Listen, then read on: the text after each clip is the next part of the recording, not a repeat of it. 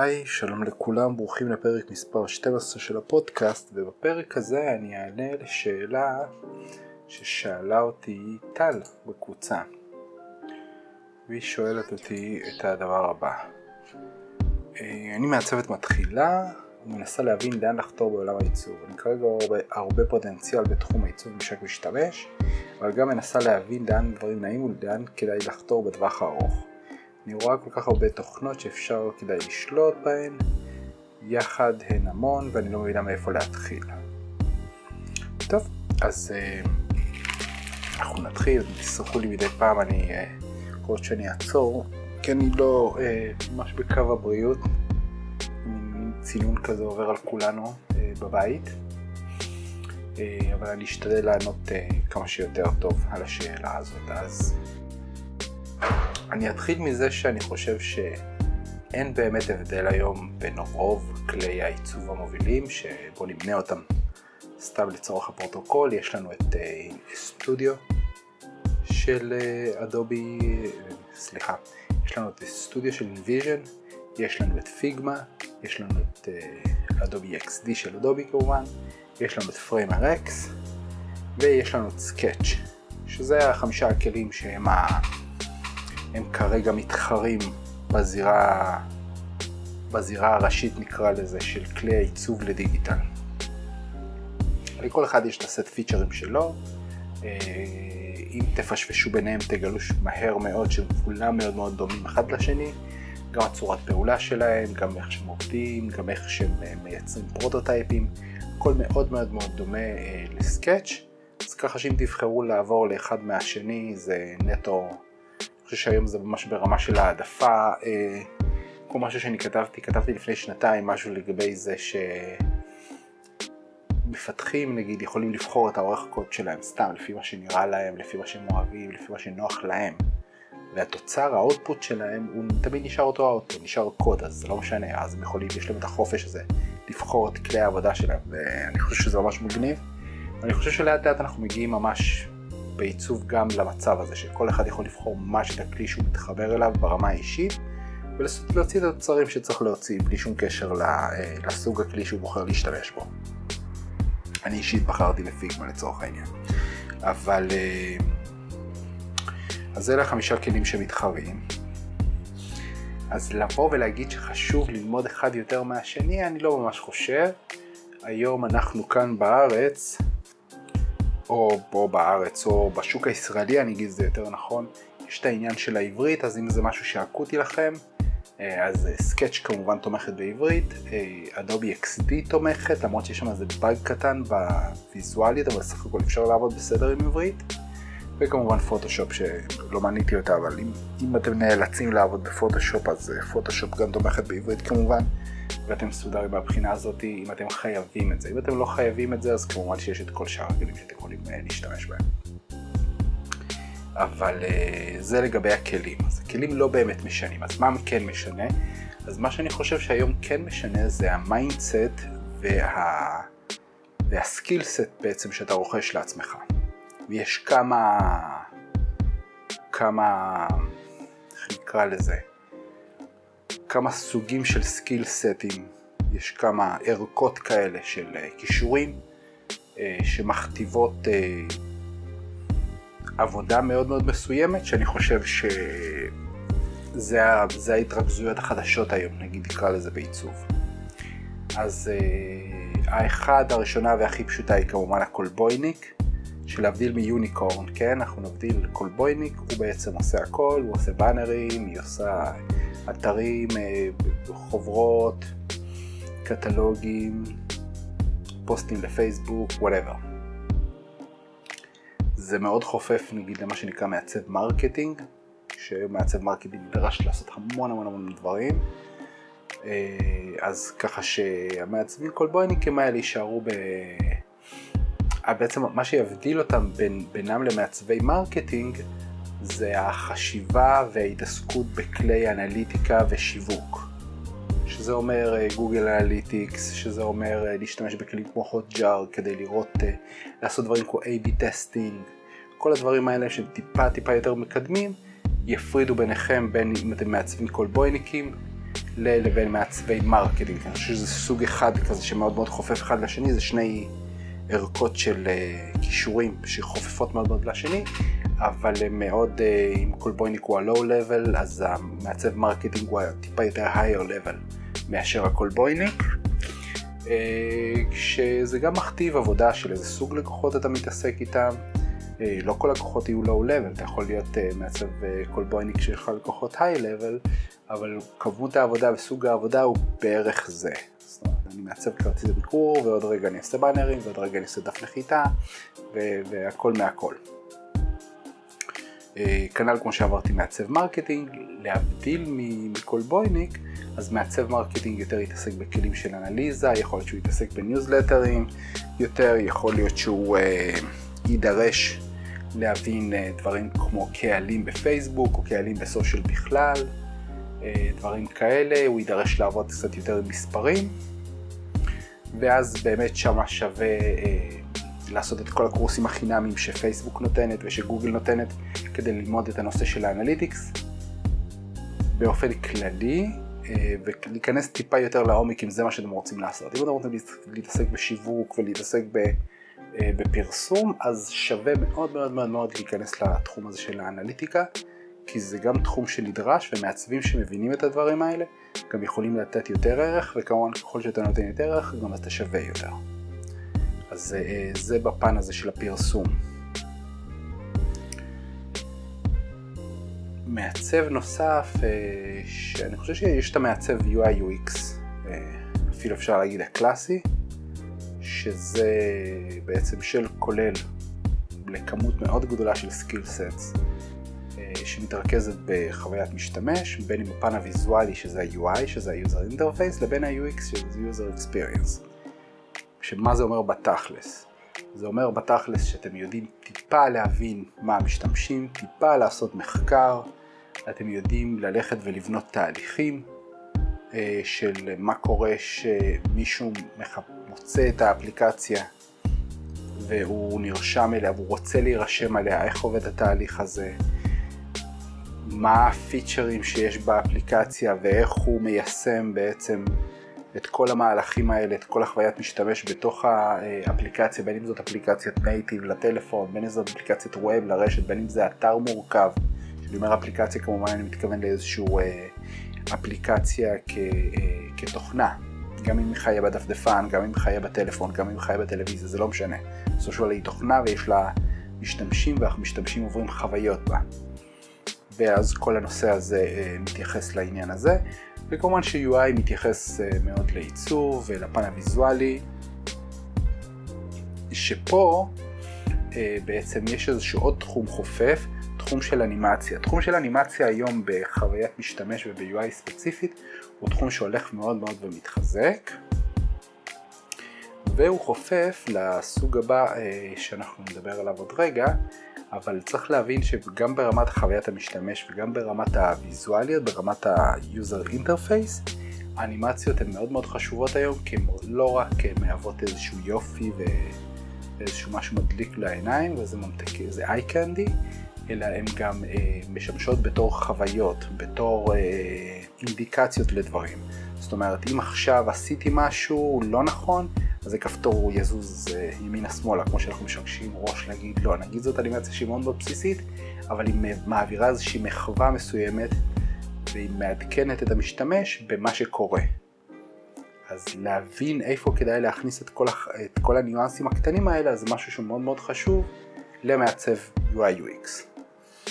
עכשיו, המקבילה, לא, לא המקבילה אני אגיד, המקצוע החופף שדיברתי קודם, הוא בעצם אה, מעצב, אה, אה, מעצב אינטראקטיבי, שמעצב אינטראקטיבי זה כבר העמקה הרבה יותר גדולה בהבנה של אנימציה, זאת אומרת באנימציה קלאסית, יש, אני חושב יש איזשהו משהו שאתם יכולים לחפש, אני אנסה לחפש ולמצוא ולשים בשואו נאטס של הפודקאסט, יש משהו שנקרא 12 עקרונות של אנימציה, שקבעו אותם אנימטורים בדיסני, אם אני לא טועה, והם עקרונות מאוד מאוד ברורים לאיך אנימציה מתנהגת, ולאט לאט אתם גם מתגבשים איזה שהם עקרונות מאוד מאוד ברורים לאיך אנימציה צריכה להתנהג על גבי המסכים ועל גבי ממשקים.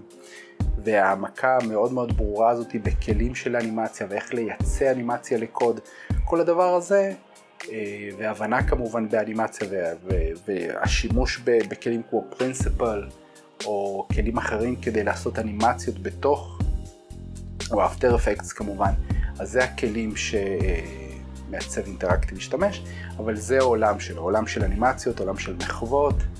אה, גם אם הן מחוות לצורך אה, ויזואליות ולצורך delight מה שנקרא, וגם אם הן יותר אה, עדינות והן יותר מלאות ניואנס, והן אמורות לבוא ולשרת את חוויית המשתמש.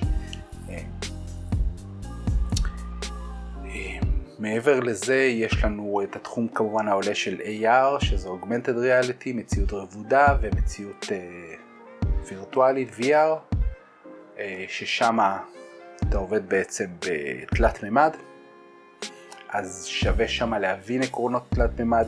שוב, מי שהכל חוזר על עצמו, זה בעצם זה עולמות של תוכן, שמה שחשוב זה בעצם, זה לא הכלים עצמם, זאת ההבנה של מה, איך העולם הזה מתפקד, ואיך אתה יכול להתנהל בעולם הזה, ואיך אתה בונה את החוויות, או איך אתה בונה את ה... את ה... את הסצנריום האלה שבהם מישהו משתמש בזה. אז אם זה AR, נגיד לצורך העניין פוקימון גו, אם אתם חושבים כאילו לאן אני מזיז את הטלפון, אם משהו קורה, איך אתה, איך קורית כל האינטראקציה בין אה, אותו משתמש לעולם הווירטואלי או לעולם של המציאות הרבודה שמתלבש מעל המציאות בעזרת הטלפון הסלולרי, או בעזרת מסך שלו, אז זה משהו שאני חושב שלאט לאט יהפוך לנישה מאוד מאוד ברורה. עכשיו, הנישה שאותי מאוד מאוד מעניינת אה, והיא קצת רחוקה מכל שאר הדברים, זה בעצם מעצב שהוא אה, מבין אה, אסטרטגיה. עכשיו, אני חושב שיש בידול בין שניים כאלה. זאת יש את המעצב שהוא אה, עושה branding, הוא עושה מיתוג, אבל המיתוג פה הוא הרבה יותר מעבר למיתוג קלאסי של לוגו, כרטיס ביקור, אה, וניירת משרדית. הוא ממש ההבנה של מי החברה, מה העקרונות שלה, אה, מה האסטרטגיה השיווקית שלה, לאן היא זזה, לאן היא רוצה להגיע, ומתוך זה לייצר בעצם את המיתוג, שהמיתוג הוא, הוא בעצם דברים כמו לוגוים ודברים כאלה, בסך הכל תוצר, יש איזשהו משהו הרבה יותר גדול. אה, בדרך כלל הוא מתרכז באיזשהו brand book או איזשהו style guides שבא לבטא את האסטרטגיה, שבא לבטא את, ה... את העקרונות שהחברה רוצה ואת המקום שאליו היא רוצה להגיע. אה, זה מתחבר מאוד למעצב marketing. מעצב marketing צריך לעבוד מאוד מאוד צמוד עם מעצב branding כדי לוודא שהמסר שמעבירים בשיווק הוא המסר הנכון בהתאם לעקרונות של החברה שנקבעו על ידי אה, המיתוג הזה שישבו ובנו את האסטרטגיה השיווקית. אז ככה שמי אה, שיקבע את הטון הזה זה סוג של art director branding, אז, אז ההבנה של אסטרטגיה עסקית זה משהו שמאוד מאוד מאוד חשוב להבין שמה. ובחופף לו, אז יש את אה, מה שנקרא כבר יועץ אסטרטגי, או, מעצב אסטרטגיה, שזה כבר level הרבה יותר גבוה, אה, זה אנשים בדרך כלל שעובדים בספרינטים. אה, ספרינט זה התהליך של, שהמציאו חבר'ה מגוגל כדי להביא רעיון לפרוטוטייפ עובד שעובד, שעובר מבחנים אצל משתמשים בתוך חמישה ימים. יש ספר מעולה כזה, קראתי אותו כמו לספרינט, שכתב הבחור, שהוא שם מפרט את כל התהליך. קוראים לו ג'ייק נאפ, מי שכתב את ה... את הספר הוא, הוא הכותב הראשי ויש עוד שתי חבר'ה שעבדו uh, בגוגל שהם כתבו ביחד את הספר הזה וזאת הנקודה שנגיד אותי מאוד מאוד מעניינת כמעצב מישהו יכול אפילו לקרוא לזה מעצב מוצר שהוא נוגע בכל המוצר מא' עד ת' בכל החלקים שלו והוא uh, בעצם uh, לוקח רעיונות ומפרק אותם ומחבר אותם עד איזשהו של דבר מגיע למוצר מוגמר. אה, אני חושב היום ואני מאמין היום שזה השלב הכי גבוה שאתה יכול להגיע אליו בתור מעצב, זאת אומרת רמת ההשפעה שלך היא מקסימלית, וגם רמת הידע וההבנה שלך העסקית צריכים להיות מקסימלית, זאת אומרת ממש ממש צריך להתעסק ב-KPI, שזה Key Performance Indicators, זאת אומרת אתה צריך ממש להבין מטרות עסקיות, לאן רוצים, אתה צריך לדבר כמו אה, אה, במטרות עסקיות, אתה צריך לדבר את השפה אה, של אסטרטגיה ושל כסף. ושל אה, מטרות עסקיות, וזו רמה, אני חושב, מאוד מאוד מאוד גבוהה. אה, ואלו בעצם, אני חושב, התפקידים היום שיש אה, למעצבים.